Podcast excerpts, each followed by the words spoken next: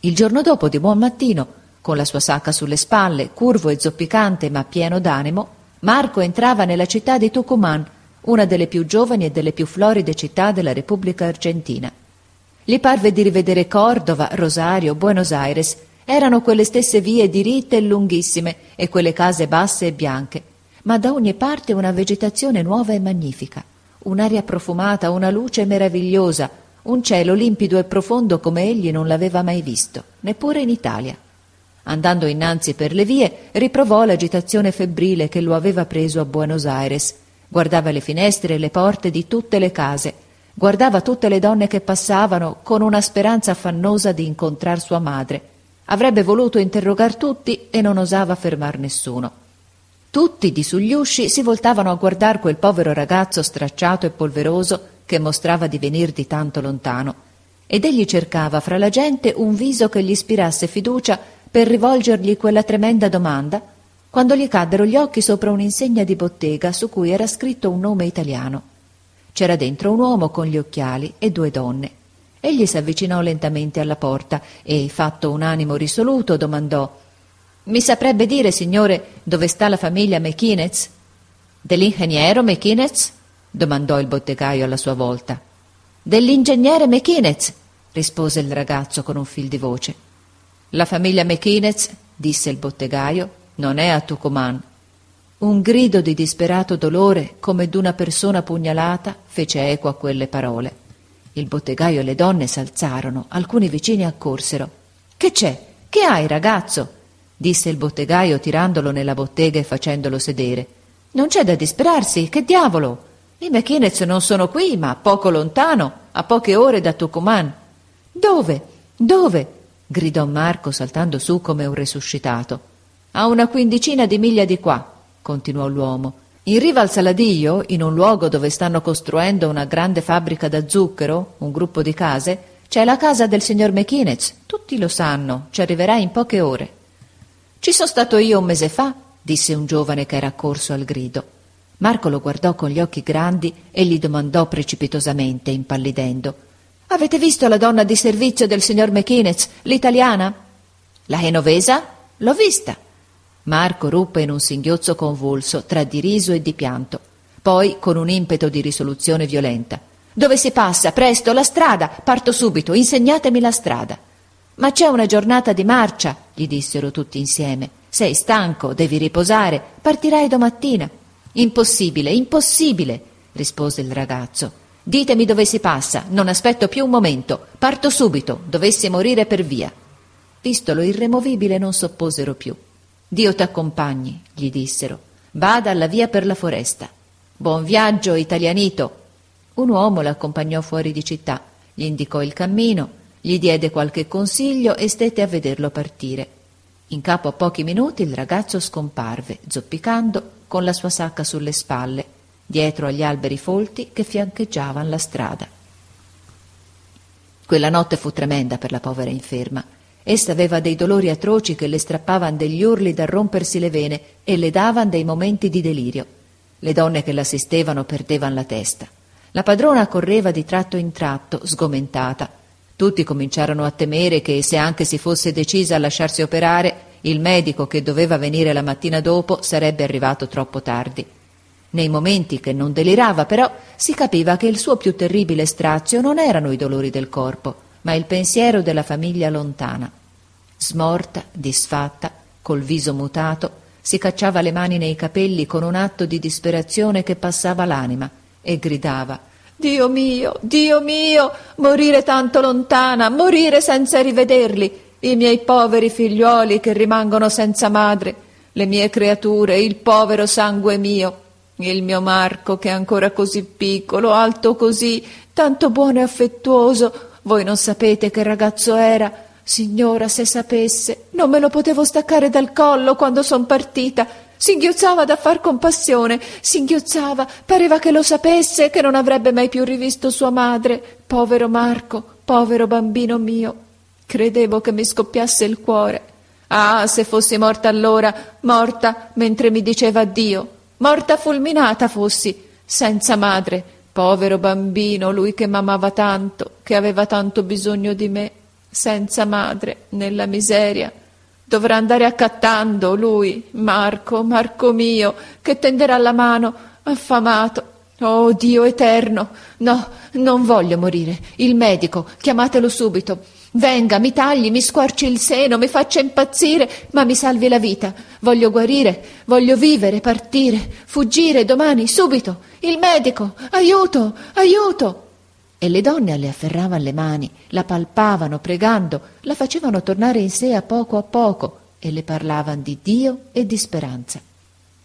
E allora essa ricadeva in un abbattimento mortale, piangeva con le mani nei capelli grigi, gemeva come una bambina, mettendo un lamento prolungato e mormorando di tratto in tratto Oh la mia Genova, la mia casa, tutto quel mare. Oh Marco mio, il mio povero Marco, dove sarà ora la povera creatura mia? Era mezzanotte e il suo povero Marco, dopo aver passato molte ore sulla sponda d'un fosso, stremato di forze, camminava allora attraverso una foresta vastissima di alberi giganteschi, mostri della vegetazione, dai fusti smisurati simili a pilastri di cattedrali, che intrecciavano a un'altezza meravigliosa le loro enormi chiome inargentate dalla luna.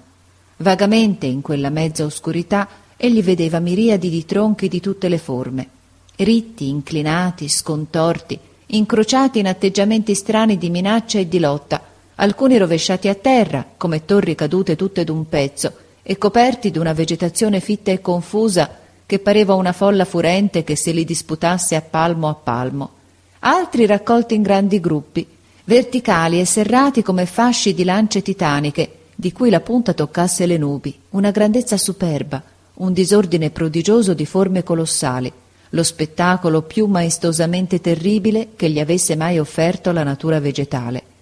A momenti lo prendeva un grande stupore ma subito l'anima sua si rilanciava verso sua madre ed era sfinito coi piedi che facevan sangue solo in mezzo a quella formidabile foresta dove non vedeva che a lunghi intervalli delle piccole abitazioni umane che ai piedi di quegli alberi parevan nidi di formiche e qualche bufalo addormentato lungo la via era sfinito ma non sentiva la stanchezza era solo e non aveva paura la grandezza della foresta ingrandiva l'anima sua la vicinanza di sua madre gli dava la forza e la baldanza d'un uomo.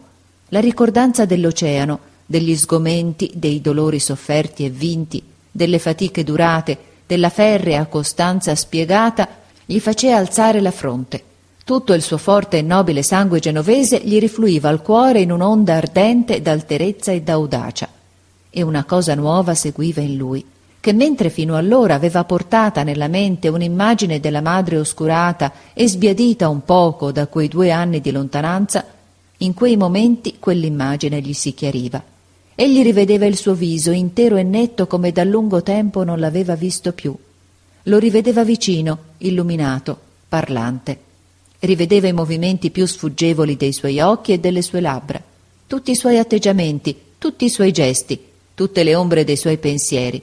E sospinto da quei ricordi incalzanti affrettava il passo. E un nuovo affetto, una tenerezza indicibile gli cresceva, gli cresceva nel cuore facendogli correre giù pel viso delle lacrime dolci e quiete. E andando avanti nelle tenebre le parlava, le diceva le parole che le avrebbe mormorate all'orecchio tra poco. Son qui, madre mia, eccomi qui, non ti lascerò mai più, Torneremo a casa insieme e io ti starò sempre accanto sul bastimento, stretto a te, e nessuno mi staccherà mai più da te, nessuno, mai più, finché avrai vita. E non s'accorgeva intanto che sulle cime degli alberi giganteschi andava morendo la luce argentina della luna nella bianchezza delicata dell'alba. Alle otto di quella mattina il medico di Tucumán, un giovane argentino, era già al letto della malata in compagnia d'un assistente, a tentare per l'ultima volta di persuaderla a lasciarsi operare. E con lui ripetevano le più calde istanze l'ingegnere Mechinez e la sua signora. Ma tutto era inutile. La donna, sentendosi esausta di forze, non aveva più fede nell'operazione. Essa era certissima o di morire sull'atto o di non sopravvivere che poche ore, dopo d'aver sofferto invano dei dolori più atroci di quelli che la dovevano uccidere naturalmente. Il medico badava a ridirle. Ma l'operazione è sicura, ma la vostra salvezza è certa purché ci mettiate un po' di coraggio. ed è egualmente certa la vostra morte se vi rifiutate. Eran parole buttate via. No, essa rispondeva con la voce fioca. Ho ancora coraggio per morire, ma non ne ho più per soffrire inutilmente. Grazie, signor dottore, è destinato così. Mi lasci morir tranquilla. Il medico, scoraggiato, desistette. Nessuno parlò più. Allora la donna voltò il viso verso la padrona e le fece con voce di moribonda le sue ultime preghiere. Cara, buona signora, disse a gran fatica singhiozzando, lei manderà quei pochi denari e le mie povere robe alla mia famiglia per mezzo del signor console. Io spero che siano tutti vivi. Il cuore mi predice bene in questi ultimi momenti mi farà la grazia di scrivere che ho sempre pensato a loro, che ho sempre lavorato per loro, per i miei figliuoli, e che il mio solo dolore fu di non rivederli più, ma che son morta con coraggio, rassegnata, benedicendoli, e che raccomando a mio marito e al mio figliuolo maggiore, il più piccolo, il mio povero Marco, che l'ho avuto in cuore fino all'ultimo momento. Ed esaltandosi tutto a un tratto gridò giungendo le mani il mio Marco, il mio bambino, la vita mia. Ma girando gli occhi pieni di pianto vide che la padrona non c'era più. Eran venuti a chiamarla furtivamente. Cercò il padrone, era sparito. Non restavan più che le due infermiere e l'assistente. Si sentiva nella stanza vicina un rumore affrettato di passi, un mormorio di voci rapide e sommesse ed esclamazioni rattenute. La malata fissò sull'uscio gli occhi velati, aspettando. Dopo alcuni minuti vide comparire il medico con un viso insolito, poi la padrona e il padrone, anch'essi col viso alterato.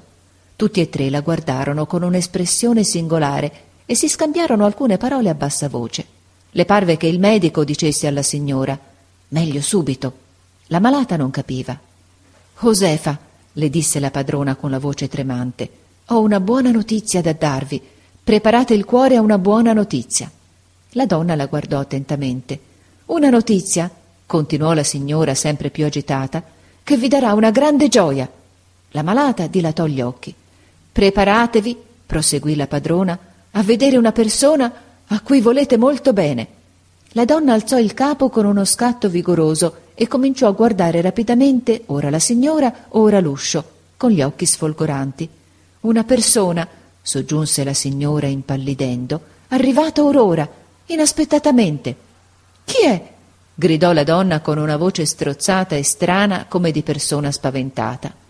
Un istante dopo gittò un grido altissimo, balzando a sedere sul letto, e rimase immobile, con gli occhi spalancati e con le mani alle tempie, come davanti a un'apparizione sovrumana. Marco, lacero e polveroso, era là, ritto sulla soglia, trattenuto per un braccio dal dottore. La donna urlò tre volte. Dio, Dio, Dio mio!